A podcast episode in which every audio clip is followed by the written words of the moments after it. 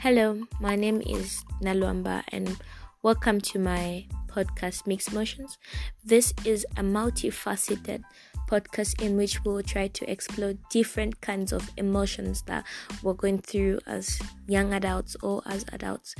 In this uh, podcast, I'll try to start a new conversation in each episode where we can try to explore our emotions, whether you are a young adult that's waiting for employment or waiting to go to uni or if you're in employment just um, different experiences or different situations that we face and different challenges that we face at a daily basis as um, adults and young adults that are you're trying to explore the different um, layers that this life has. So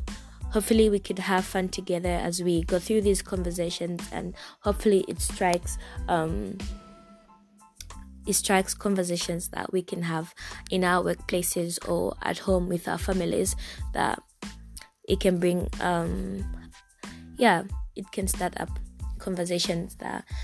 we're not having or conversation that we should be having but yes um so i hope we can have fun together and yeah, enjoy.